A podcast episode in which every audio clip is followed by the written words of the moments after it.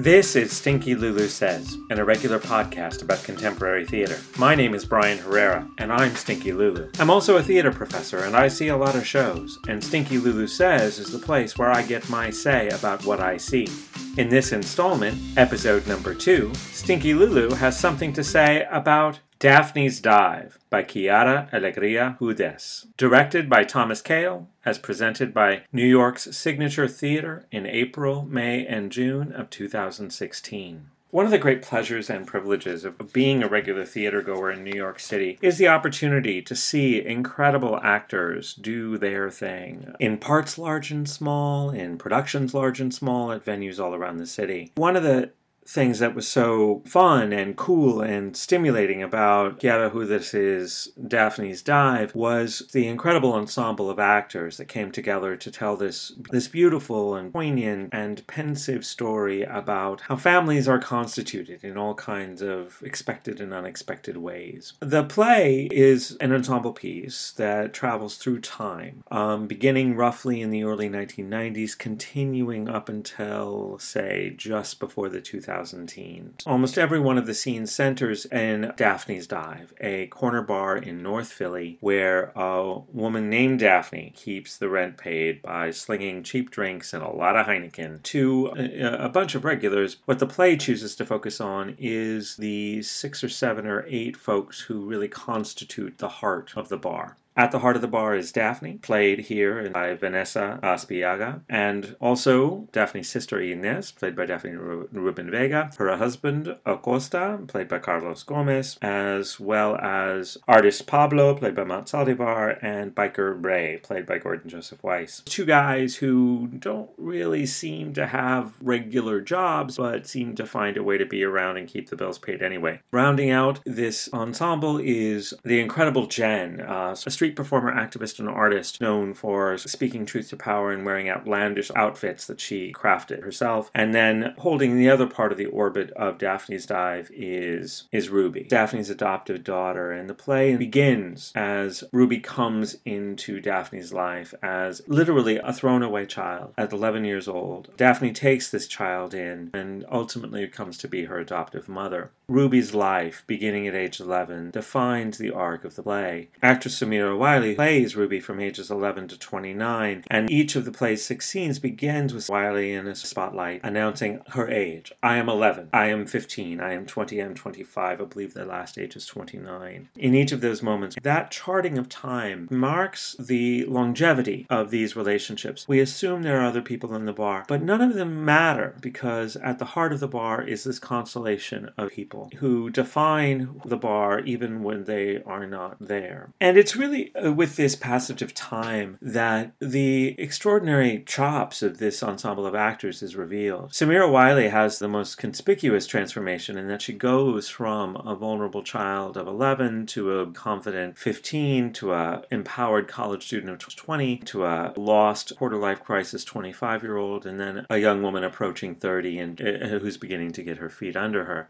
Samira Wiley executes this arc with a deft grace. I mean, it's it's really testament to Samira Wiley's extraordinary gifts as an actor that you don't doubt that she's 11, you don't doubt that she's 15, you don't doubt that she's 20, 25, and 29. All of the performances are extraordinary, but in some ways, the subtler transformations occur in the characters who begin as adults and move into middle age. And it's there that one of the great assets of this production, the performance that really sank my soul, was that of Vanessa Aspillaga uh, in the title role of Daphne. Vanessa Aspillaga is a fixture on the New York theater scene, especially in the Latino theater circuit.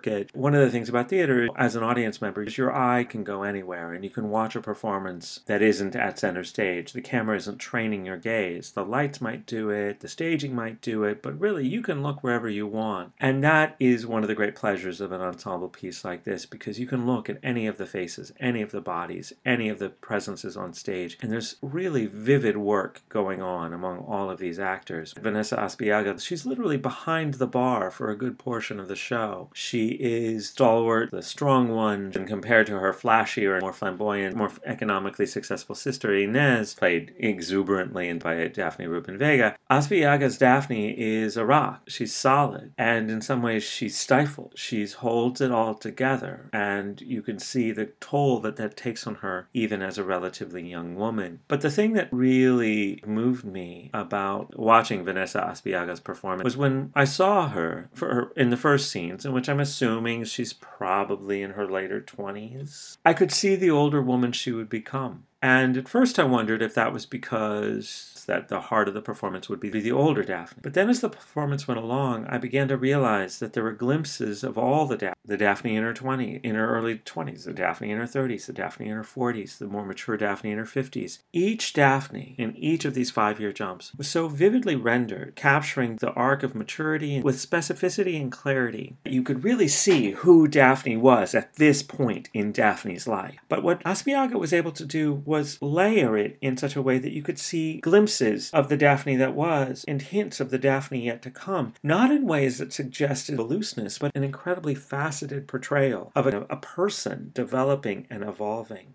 I don't know if Daphne's the heart of the play or if Ruby's the heart of the play. It's the love story is indeed the love story between the two of them as, as adoptive mother and daughter, each of whom recognizes in each other the fact that they hold each other's silence and hold each other's fear and hold each other's pain in ways that they don't entirely understand and probably will never talk about. But this poignancy, this power, this commitment, this relationship is anchored by its evolution over time. To watch the rest of the ensemble, they do it too. Carlos Gomez playing the role of Acosta Costa, who is begins as the sort of the local developer, who slowly rises up through city and state government. His wife Inez, who who we first meet when she's just settling into her new house in the suburbs. And the one character who doesn't really evolve is Jen, who's the activist, played by played by KK Moggie. She's the one that perhaps changes the least from scene to scene, but she is the one whose blazing constancy is something that defines everybody else in the room. I'm not sure if that's an appropriate way to describe Jen, but under Tommy Kail's direction. The production is staged in alley style, so there's two banks of seats really quite close on either side of the stage. And so you really feel like you are in the bar, you're looking into the bar from two sides. One issue I had, I don't know if it's an issue of composition on Hudes' part or staging on Kail's. There is only one scene that doesn't take place in the bar, and in this staging that was a little bit confusing. And I wonder about that scene. But the actors made it work. And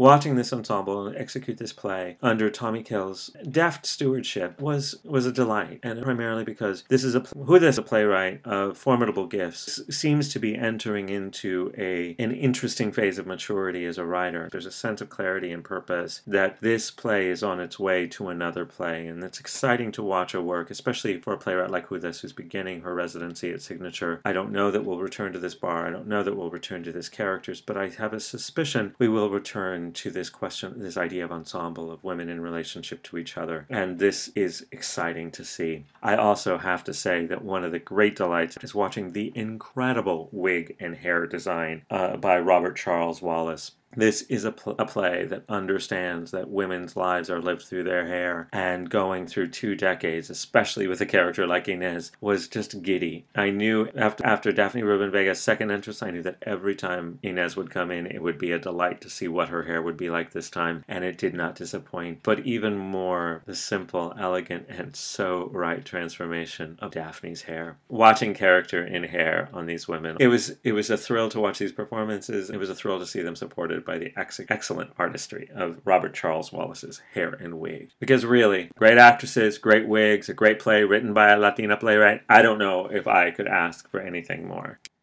And that's what Stinky Lulu has to say about Daphne's Dive by Quiara Alegría Hudes, featuring extraordinary work by an ensemble that includes Carlos Gomez, KK Moggie, Daphne Rubin Vega, Matt Saldivar, Gordon Joseph Weiss, Samira Wiley, and led by the remarkable Vanessa Aspillaga. And also featuring awesome wigs by Robert Charles Vallance. All is presented at New York Signature Theater in the months of April, May, and June of 2016. As always, thanks so much for listening. If you you have something you would like to say to Stinky Lulu, I'm at Stinky Lulu on Twitter and Instagram. Or if you like email, stinkylulu at gmail.com. And really, if you have feedback, suggestions, questions, requests, contestations, whatever, I'm always interested to hear them. No promises that I'll respond, but I do promise that I am always interested to know what you're thinking about what Stinky Lulu says. So until next time, think through the performances you have seen most recently. Think of the one performance that did what theater performances do, performing not because somebody will be watching, not because they're at center stage, but performing just in case somebody's watching. Because really, watching, acting at the edges, is one of the truest pleasures of going to the theater.